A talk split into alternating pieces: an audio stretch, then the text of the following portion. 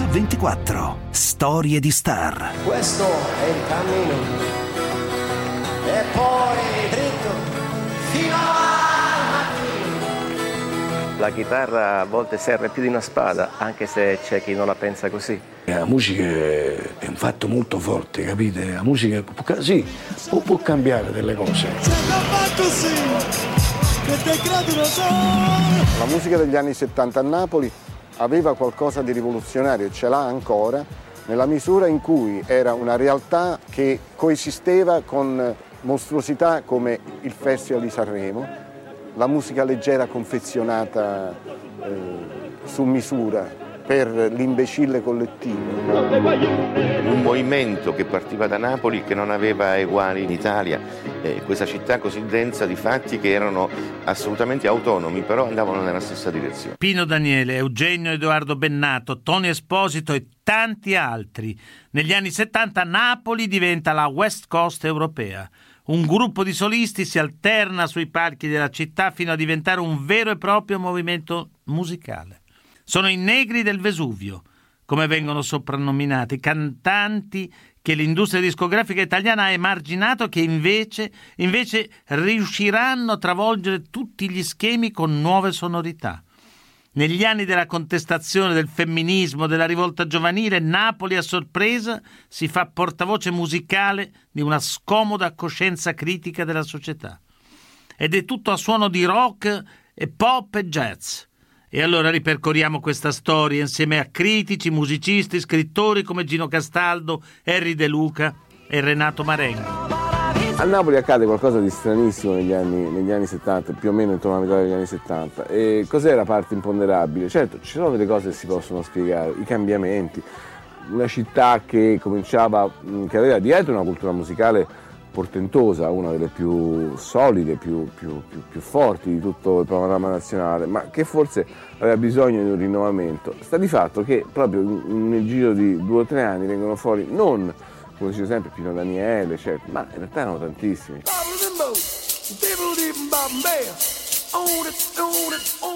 Perché la, il rock italiano stentava, gli artisti italiani non si avvicinavano al rock? Perché la lingua italiana non è rock, a meno che a, a cantarla non sia un Edoardo Bennato che, che, se deve dire meno male che adesso non c'è Nerone, dice meno male che adesso non c'è Nerone. Meno male che adesso non c'è Nerone. L'italiano non si presta al rock, la, la parola italiana che per sua natura piana, insomma, per sua natura eh, più, più morbida, più lenta il napoletano è più eh, aggressivo, è più veloce e quindi è, è adatto. Noi che cerchiamo il paradiso in terra vaca. Napoli è una città in fermento. A descriverci il panorama musicale della città negli anni 70 sono il critico musicale Carmine Aimone, il produttore discografico Stefano Senardi, musicisti come Rino Zurzolo, Pat Metini e Daniele Sanzone degli A67 e poi ancora i critici musicali Dario Salvatori e Gino Castaldo. La storia è cominciata, la storia non fornisce più. Ma tutto è uguale, sotto in coppa nord e sud. E Napoli, con tutta la, la regione e tutta la costa, in, negli anni 70 poteva essere considerata una sorta di piccola West Coast europea. Quando stavamo a Bologna, che eh, abbiamo incontrato Zucchero, che ancora non aveva avuto successo, dice: Ma a Napoli eh, avete tutti quei musicisti, quella scuola così forte, cioè era diventata tutto quello che veniva, si pensavano, no, tutto quello che usciva da Napoli era una cosa potente.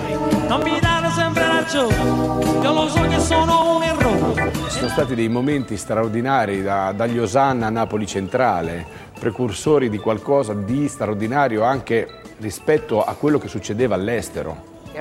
Ad ogni brano ci chiedevamo come sarà suonarlo quando finalmente saremo a Napoli. Quello che ha dato rispetto al fenomeno della musica italiana è sicuramente un suono molto forte, identificativo di una determinata zona che è quella appunto partenopea.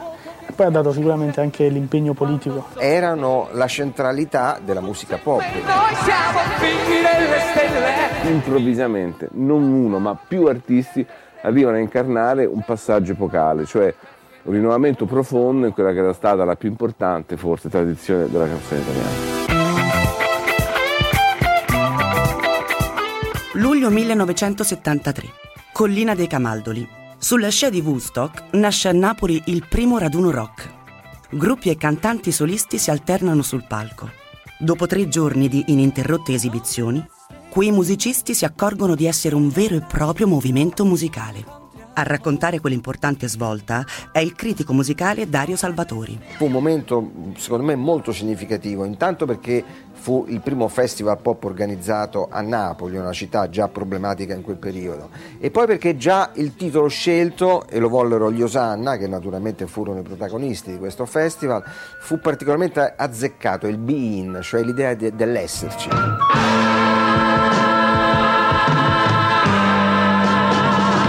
e fu di larghissima partecipazione e di grande eh, pregnanza contenutistica. A un mese da quel concerto, nell'agosto del 73 a Napoli, scoppia il colera. La città si mostra nella sua totale debolezza, una metropoli ai margini dello sviluppo, ma allo stesso tempo una città che ha urgenza di essere raccontata. A parlarne Jenny Sorrenti, Claudio Poggi e Renato Marengo. Volevamo fare una musica diversa. Una musica appunto che andasse contro eh, quello che era in voga allora. Cioè che cosa c'era allora? C'era la canzone napoletana di Aurelio Fierro, c'era il Festival di Napoli, c'era il folk, diciamo, eh, quello più basso e c'era in Italia poi c'era Sanremo, Disco per l'estate, eccetera. C'era uno scontro generazionale fra quelli che diciamo, vivevano una Napoli più popolare e fra quelli che pur essendo popolari volevano evolversi.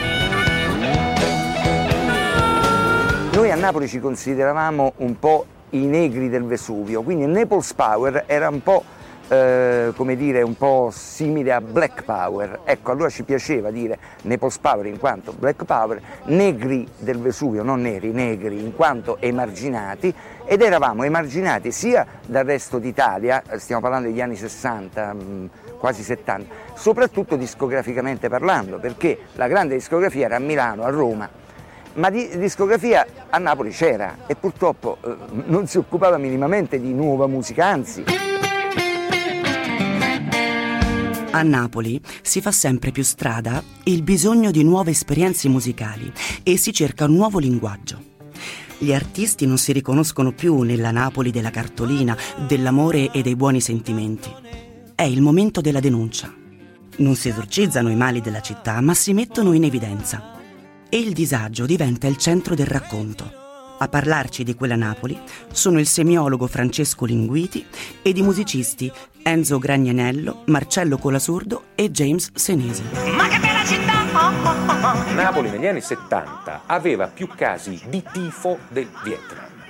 Eh, Napoli negli anni 70 è una città dove la situazione, forse se lo sono dimenticati tutti, la situazione igienico-sanitaria era da terzo mondo. Non era da terzo mondo, Napoli era al terzo mondo. Facemmo un gruppo che si chiamava proprio Banchi Nuovi e quel gruppo mm, esprimeva un, il dis- eh, artisticamente il disagio, i problemi che c'erano, la disoccupazione, la mancanza di case Abbiamo denunciato a suo tempo anche la Camorra che a suo dire, a suo fare, purtroppo prendeva, infatti nella canzone noi lo diciamo, all'epoca prendeva 700 mila lire per entrare in fabbrica. Tira a campare, tanto niente cambierà, si dice. Tu vedevi che tuo figlio non lavorava, oppure che la signora di fronte non poteva mangiare, tutti i resti a peso. Cioè questa è stata una concatenazione automatica, capite? Nel senso che i linguaggi che noi abbiamo scelto di parlare del, del contadino, del povero, capite? Della, della, nostra città, no? In poche parole, capite? Per quello che non si poteva fare, no? Come triste come amare. C'era una frase che si diceva in Inghilterra negli anni 60. Quando la moda della musica cambia, le mura della città tremano era Raffaele Cascone, giornalista e conduttore radiofonico. Anche a Napoli arriva il vento della contestazione. C'erano le contestazioni, c'erano le manifestazioni, era il periodo caldo quello. Napoli diventa contemporanea dell'Italia in, quella, in quel decennio 70.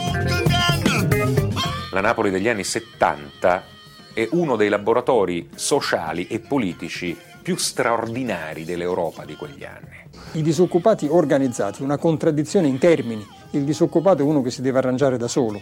Lì smettono di arrangiarsi da solo e decidono che possono insieme essere forza d'urto per scippare. Di questo si tratta, scippare posti di lavoro. La cosa bella, mi piaceva la parola disoccupati organizzati, perché non avevamo proprio idee che cos'era l'organizzazione. Eh, eh, stare insieme. C'era tutta la politica di chi voleva rendere, per esempio, ci teneva, spingeva eh, la grande industria a venire a Napoli perché, perché pensava che eh, Napoli sarebbe cambiata finalmente con la creazione di una classe operaia forte che avrebbe portato cultura del lavoro, dell'onestà, della, eh, e anche della rivendicazione della lotta di classe, del cambiamento sociale tramite l'industrializzazione. Cominciava a essere una nuova Napoli che doveva fare i conti con la vecchia Napoli e adattarsi in qualche modo. Ecco, in, questo, in questa stridente trasformazione entra questa nuova musica. Insieme a tutto questo fermento sociale a Napoli c'era un grandissimo fermento musicale che interpretava quello che accadeva nelle strade di Napoli. C'era, c'era l'euforia della consapevolezza di, essere, di rappresentare non solamente del, un, un, aspetto musicale della città, ma qualcosa di molto più importante. Poi la strada la trovi da te. La città di Napoli dunque ricomincia dalla musica, dai ritmi di matrice pre-romana fino alle armonie del bebop. Un patrimonio unico al mondo si risveglia e si rimette in gioco. Ricominciamo da qui dopo la viabilità. Faircam Distribution, spedizioni in Italia ed Europa su misura. Faircam.com. Vi presenta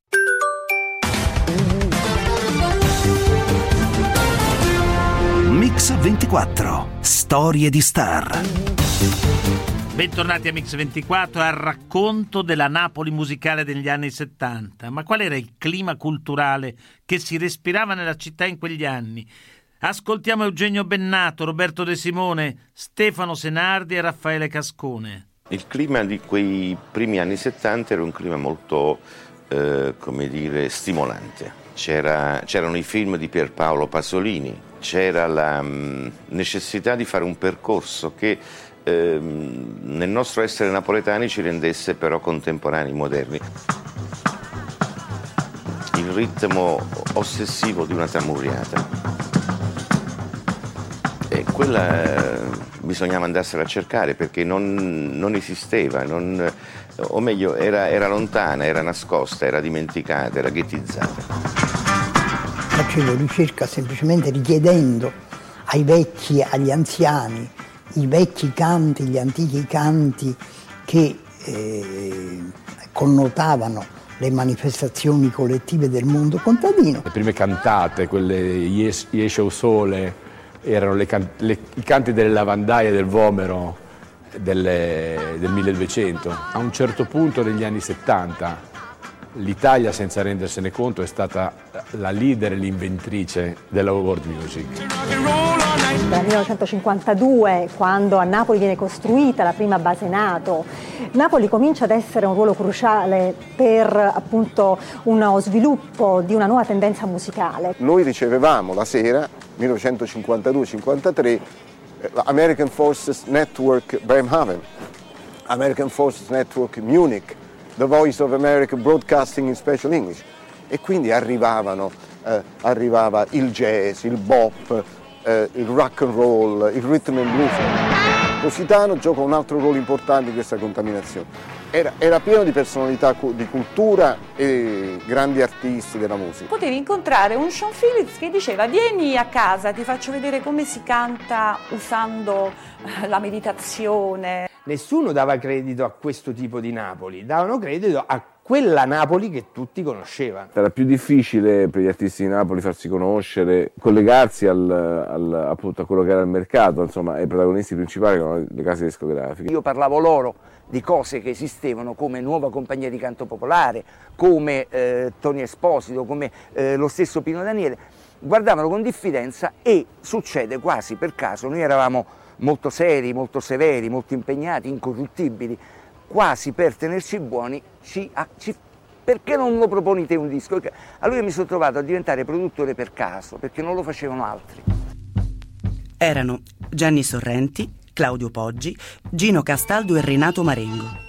E in questa Napoli sta provando ad emergere un cantautore che viene dai Campi Flegrei, da Bagnoli. Il suo nome è Edoardo Bennato. A raccontarci i suoi esordi sono lo stesso cantautore e poi Renato Marengo, Gino Castaldo ed il giornalista Rino Cascone, che ha giocato un ruolo importante nella scoperta di numerosi artisti napoletani. Il capo da ricordi mi disse, vedi Bennato, quelli della RAI hanno detto che la tua voce è sgradevole, sgraziata, per cui lascia perdere. Allora faccio il famoso agguato alla napoletana che nel libro Songhe Napoli eh, io e Michel Pergolani descriviamo e raccontiamo. Anche nella musica americana se andiamo a scoprire o quella inglese c'è sempre qualche, sono sempre personaggi chiave, no? sono quelli che hanno portato, hanno detto, hanno fatto, hanno prodotto. In quel caso furono appunto eh, personaggi come Renato Marengo a fare questo, questo eh, indispensabile trade union, a Napoli particolarmente indispensabile. In questa piazza, è piazza Prati Strozzi, c'era la Ricordi, che era, eh, la Ricordi ci invita all'ascolto di un disco straniero, dell'Arso, di una di queste, di queste etichette mh, che distribuivano, internazionali.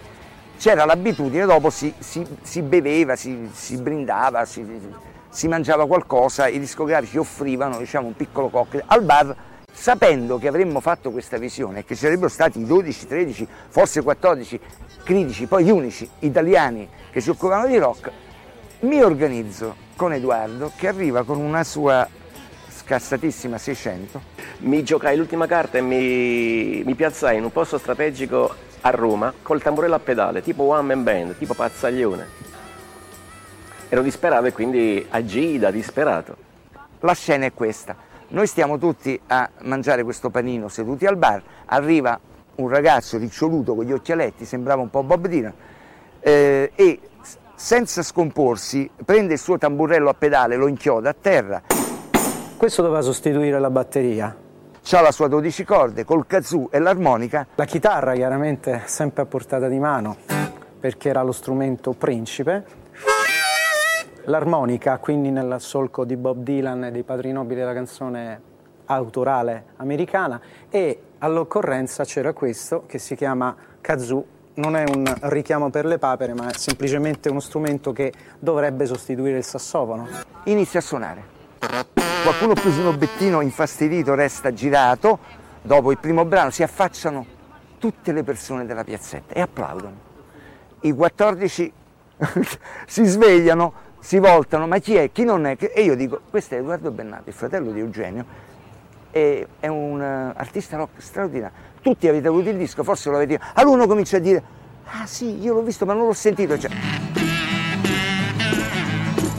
E mi mandarono a un festival a Civitanova Marche dove c'era l'intelligenza, la lobby politica e musicale quindi salì sul palco che era nessuno. Quando scesi dal palco, questa intelligenza aveva deciso che io potevo essere il rappresentante ideale eh, dell'insoddisfazione giovanile in Italia. Uno stile nuovo, un linguaggio diretto, diretto ai giovani, molto popolare e molto, eh, in qualche modo all'avanguardia, un linguaggio di un poeta moderno.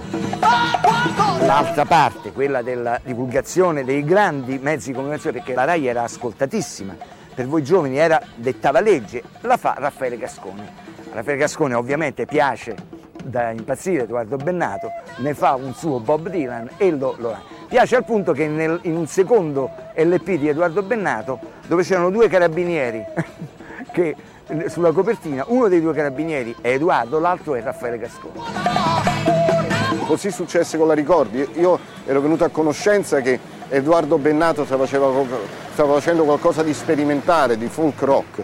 Dissi datemi il disco di Bennato. Loro mi dissero no, Bennato non funziona, abbiamo già provato in Rai, non ha proprio funzionato. Dissi datemi Bennato, lo faccio funzionare. Allora mi, sì, dopo l'ultimo eh, disco di Dylan, Dylan che questo è Dylan con George Jackson e questo dall'entroterra napoletano, Campi Flegrei, Edoardo Bennato. Napoli se ne cadeva, tutto il sud se ne cadeva. Flegrei, gente che va. Io venivo dall'Inghilterra e avevo visto come la musica era insieme alle altre arti come un territorio di comunicazione in cui il mondo giovanile cresceva e si manifestava. Mi resi conto che bisognava rendere la musica non più l'oggetto del, del programma, ma un pretesto per la creazione di un territorio di comunicazione. Fece una, una trasmissione radiofonica, arrivarono un sacco di telefonati di ragazzi, ragazzini che mi dissero, sai, noi eh, ci siamo avvicinati a questo problema eh, dei trasporti collettivi della metropolitana a Napoli attraverso il tuo disco, attraverso le tue canzoni. E dalle feste che organizzava Prima di tutto individuare una serie di filoni contenutistici. no? E mi viene in mente il, il concetto di Shakespeare secondo cui noi non siamo che l'ombra di qualcosa di più grande e che contiene tutto quello che noi potremmo, potremmo essere. Chi è normale non ha molta fantasia. Ciao, sono Enrico Ruggeri. Tutti i giorni a Il Falco e il Gabbiano vi racconto storie di vite straordinarie che con un colpo d'ala hanno saputo cambiare il loro destino e quello di tante persone. Vi aspetto alle 15.30 tutti i giorni su Radio 24.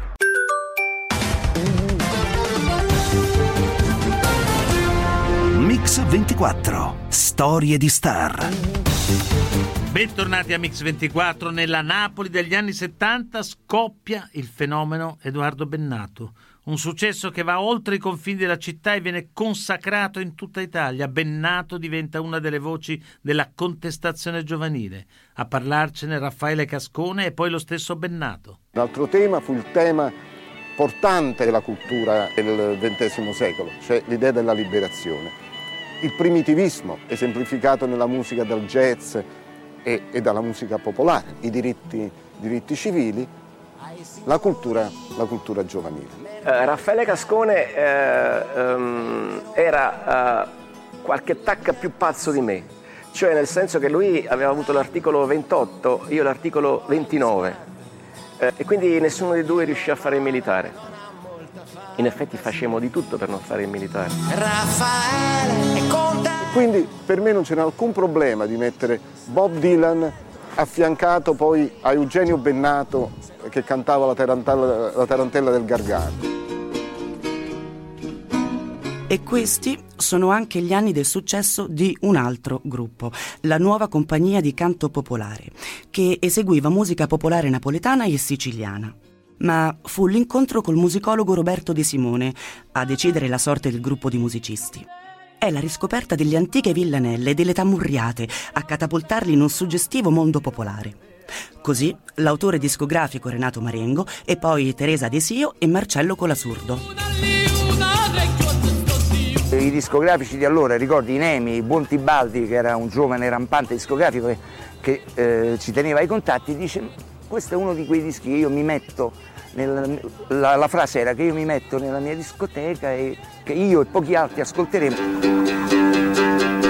Io senza diciamo, eh, controbattere riesco a realizzare un live al Teatro Belli della nuova compagnia di canto popolare questo live, eh, loro avevano previsto mille copie, arrivano 20.000, 30.000 ordini perché conteneva un brano che si chiama, che si chiama Tammuriata Nera. La stessa capacità di dire attraverso le parole altre rispetto alla cultura ufficiale, attraverso ritmi diversi da quelli più ehm, diciamo consolatori no? della musica leggera, della musica pop. La, questa stessa capacità ce l'aveva la musica popolare e ce l'aveva il rock. A noi non ci è bastato fare solo la tammuriata bella figliola che ti chiama Rosa, eh, però cantare anche la socialità. Eravamo quelli là più, come dire, più provocatori, più, più politicizzati. In quel periodo Napoli, ma soprattutto la collina, era diventata una sorta di Covent Garden d'Italia, dove nelle strade si potevano incontrare file di capelloni, hippie, figli dei fiori, che passeggiavano per le strade, per i vicoli, per le piazze, armati, anzi accompagnati di chitarre, zani e spartiti. I miei testi, per esempio, erano testi visionari, testi, le letture di allora, parlo quindi all'inizio degli anni 70, erano Baudelaire, Verlaine, vabbè, poi c'erano appunto i Doors, Jim Morrison. C'è anche un progno strano, un progno strano che eh, vede eh, tra le massime espressioni artistiche innanzitutto il progetto degli Osanna, di Lino Valetti, Danilo Rustici, Elio Danna, Elio Brandi e Guarino, eh, con L'Uomo e Palepoli, due concept album proprio incentrati sul, sulla storia di Napoli, e un altro concept album eh, del 1972 sempre di un giovanissimo Alan Sorrento. Questa è una vecchia canzone napoletana del 1930 davamo una mano perché era difficilissimo, faceva avanguardia, non lo capivano, faceva di cito in cello bui, pensavano che fosse eh, un'altra volta melodico, invece quello che, che ha fatto Alan Sorrento di cito in cello bui l'avrebbe potuto fare solo Tim Barker. Alan Sorrenti pubblica nel 1972 per la Airways un'etichetta nata per il prog, appositamente per il prog, un, una pietra miliare del progressivo mediterraneo che è Aria. Fece due degli album più straordinari delle, realizzati in Italia negli anni, del, negli anni 70, con alcuni dei musicisti più prestigiosi che in quel momento viaggiavano nel mondo. Nel 1975 esce il primo LP da solista di un altro grande cantante napoletano. Con l'etichetta discografica numero 1, Tony Esposito incide Rosso Napoletano, un disco dall'enorme successo. A parlarcene lo stesso autore e poi Gino Castaldo e Renato Marengo. Rosso Napoletano è nato perché io abitavo con i miei genitori a Via Manzoni, ovvero Posillipo, Napoli Alta, eh, dove si vedeva la fabbrica dell'Ital Cider. Eh, la fabbrica de, de, dell'Ital Cider, nel momento in cui era in piena attività, tramutava il paesaggio, tramutava il paesaggio con, tutti i suoi, con tutto il suo fuoco, tutte le cose, in un paesaggio rosso.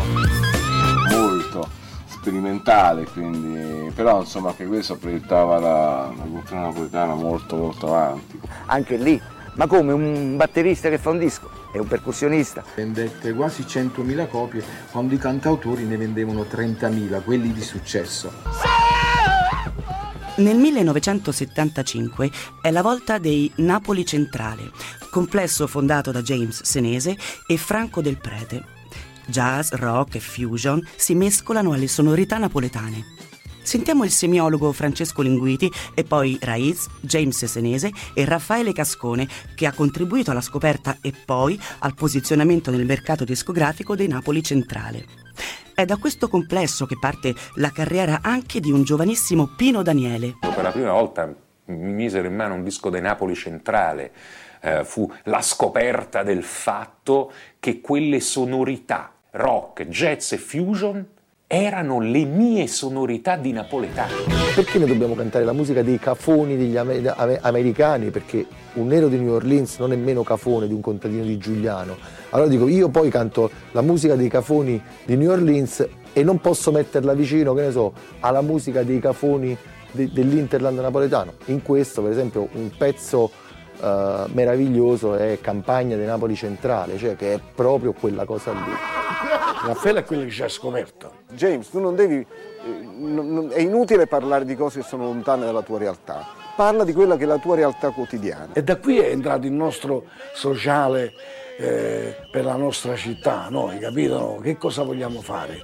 Che cosa, che cosa vogliamo dire? Da qui è nata Napoli Centrale. La stessa copertina del disco facciamola fare da un fotografo che a Milano e documenta la cronaca quotidiana, le manifestazioni, eh, gli scontri, gli scioperi. In tutte le feste di piazza ci chiamavano perché noi ci chiamavamo Napoli Centrale, pensando che noi facessimo tradizione, capito? Invece quando poi all'improvviso ascoltavano questa, questa, questo terremoto, la gente eh, rimaneva scioccata. Questo tipo di eh, nuovo fermento musicale in realtà era diciamo, nella città, viveva eh, attraverso gruppi, attraverso cantine. Nel caso specifico di Pino Daniele viveva in una grotta, sembra strano, cioè questo movimento è nato in una grotta, una grotta eh, che apparteneva al cantante del gruppo eh, in cui militava Pino Daniele, la Batrocomio-Machia. Un giorno incontro Pino Daniele lo incontro a Via Roma. Lo incontro a Via Roma e dico, ah Pino, come, vanno queste, eh, come va il gruppo, tutto quanto? E lui dice, guarda, io ho fatto dei provini.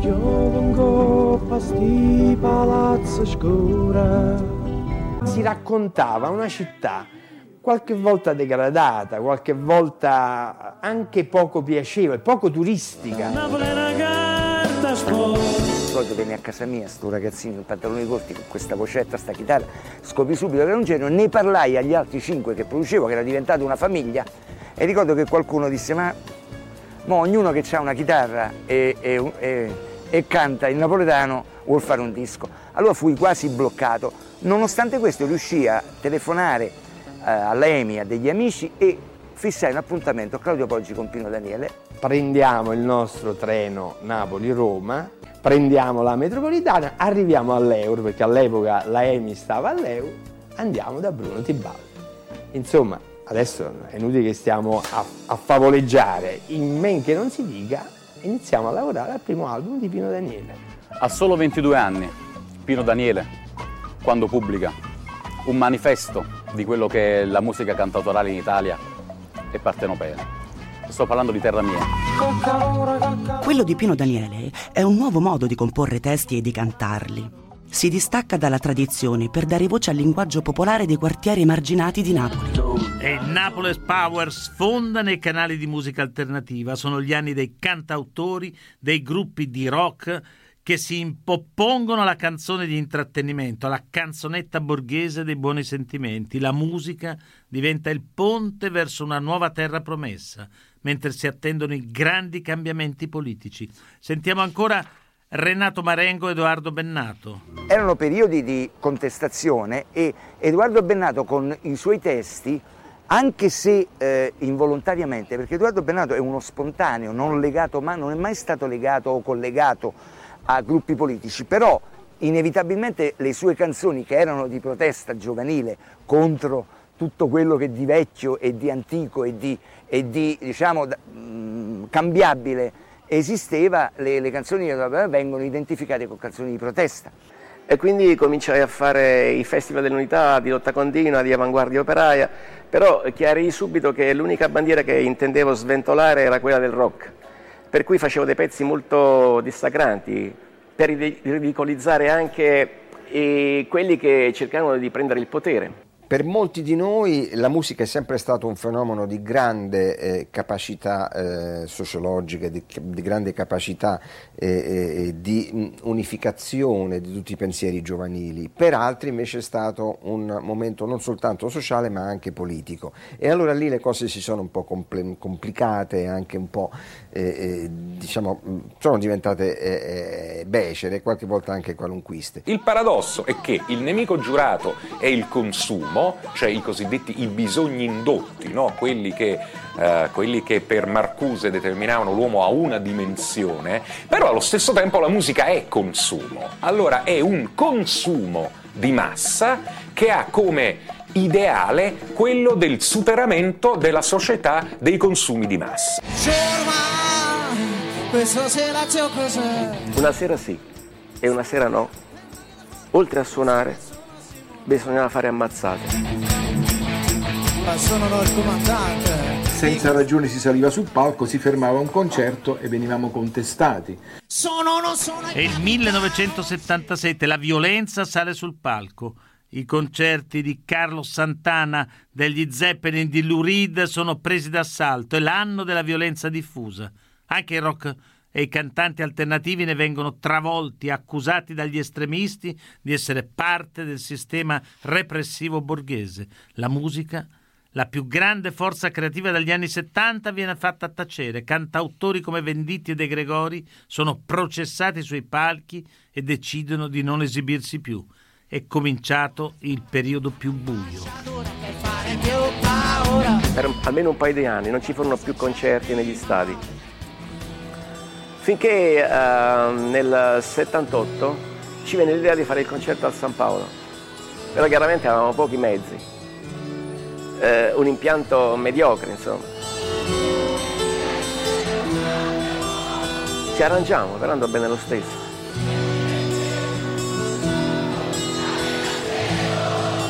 E chiaramente qualcuno scrisse Bennato riapre gli stadi alla musica.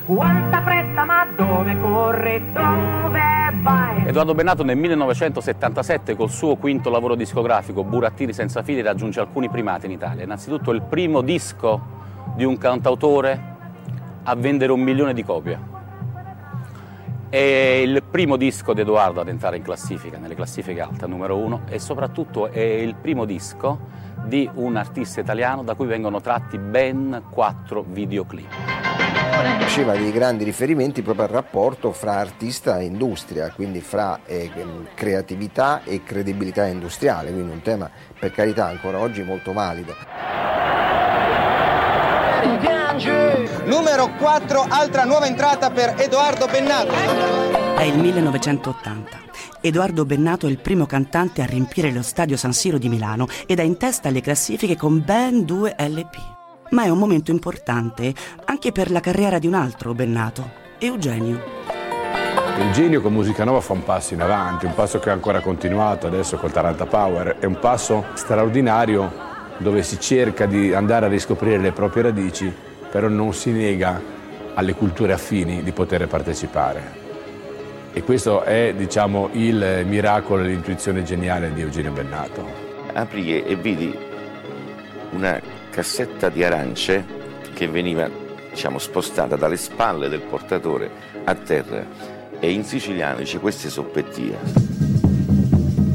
Era Alfio Antico che si era presentato con un tamburello e una cassetta di arance con la diciamo, determinazione di suonare con me. Il giorno dopo Eravamo già sul palcoscenico del Teatro San Ferdinando insieme. 1979.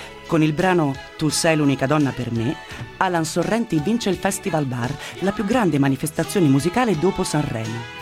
Grazie alle vendite dei suoi dischi nasce la prima pop star internazionale italiana. Quando la EMI dell'epoca, quindi una grossa multinazionale, non quelle che viviamo e vediamo oggi, riuscì a mandare Pino Daniele con Che calore al Festival Bar di Verona fu un avvenimento. L'anno dopo, Pino Daniele è ancora al Festival Bar con Gli So Pazzo, una vera e propria hit.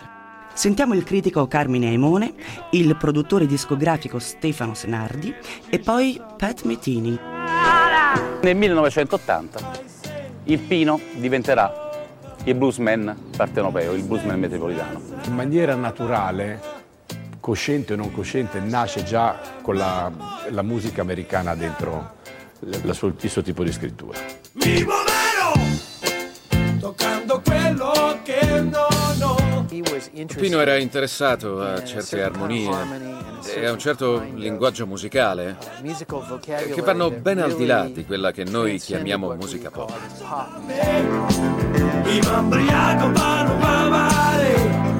Ed è questo che lo rende anche popolare, il disco della svolta, il disco che supera il Garigliano, va oltre, supera i confini del Lazio, arriva in tutta Italia. Buonasera a tutti, anche a nome di Tullio D'Episcopo. Tony Esposito, Rino Zurzolo, alle tastiere c'è Gio Amoruso, usa sassofono James Senesi suona anche il lirico. E io suono la chitarra e canto in napoletano, quindi se qualche cosa non l'ha capito non fa niente, l'importante è il sentimento. Quinta posizione, ancora in salita e Pino Daniele con Vaimo! Settembre 1981, anno del dopo terremoto, a Piazza del Plebiscito, luogo simbolo di Napoli, si tiene il concerto evento di inizio decennio. La sensazione di vedere davanti a te 200.000 persone, perché allora erano 200.000 persone, è stata una cosa memorabile. Ci siamo trovati con questa che era scoppiato questo terremoto.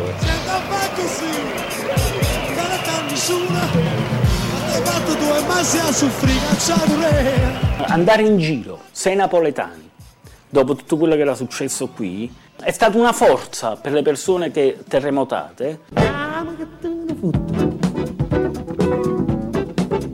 noi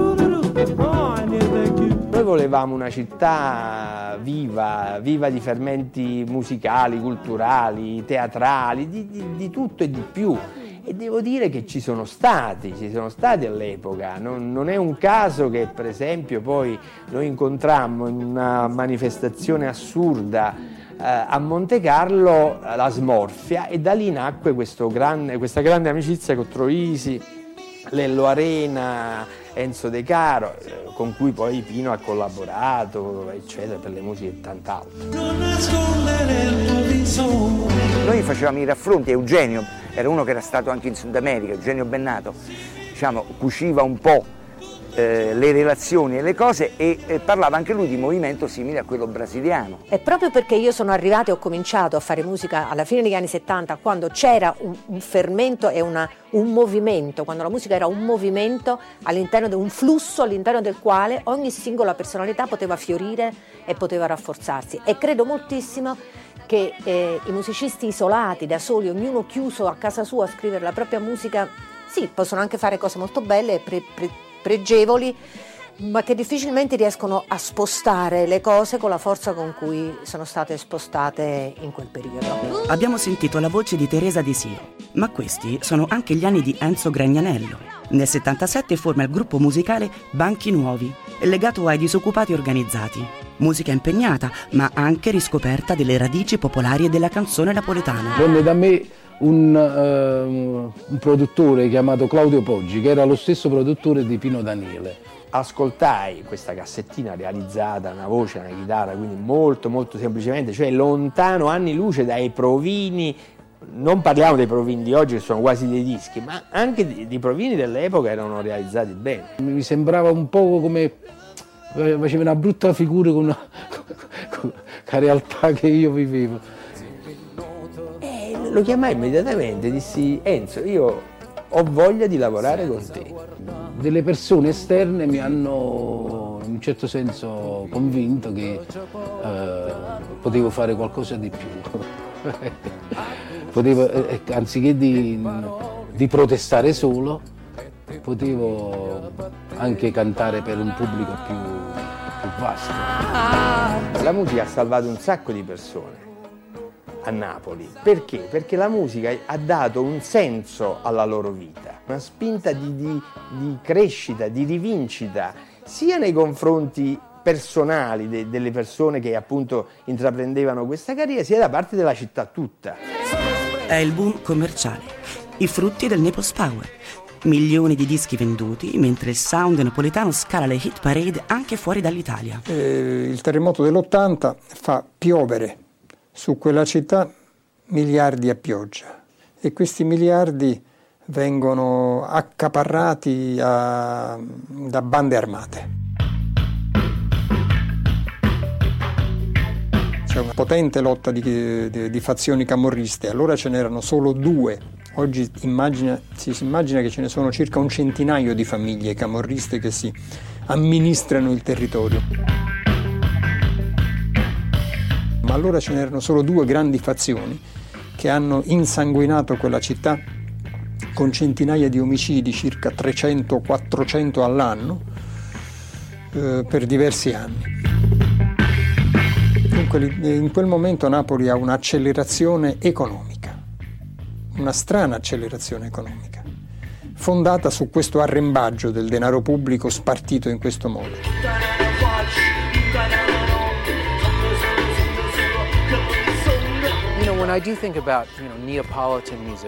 Quando penso ai musicisti napoletani, una cosa che per me li rende unici è il fatto di mettere in ballo qualcosa che gli appartiene.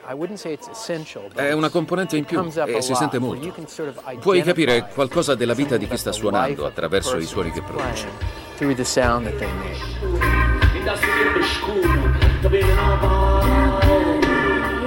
Ogni volta che sento in un musicista che c'è una storia da raccontare, la sua storia, io ne sono attratto. Sicuramente Naples Power è per noi A67 rappresenta fonte di ispirazione. Il Naples Power è ormai nella città. È una vera e propria scuola, un punto di riferimento indispensabile per chiunque voglia raccontare in musica la propria storia e provare un giorno a rimetterla in gioco. Ci siamo sempre posti, era mm, come obiettivo che un, per esempio un ragazzo di periferia, anche per un solo attimo, riesca a riflettere su, su una tematica a noi cara come per esempio l'alienazione, il vivere alla, alla periferia, la, il degrado della periferia, oppure uno di tanti temi. Se solo per un attimo un ragazzo che viene da queste zone, ma non solo italiane, non solo napoletane, riuscisse a riflettere grazie ad una canzone nostra, per noi sarebbe...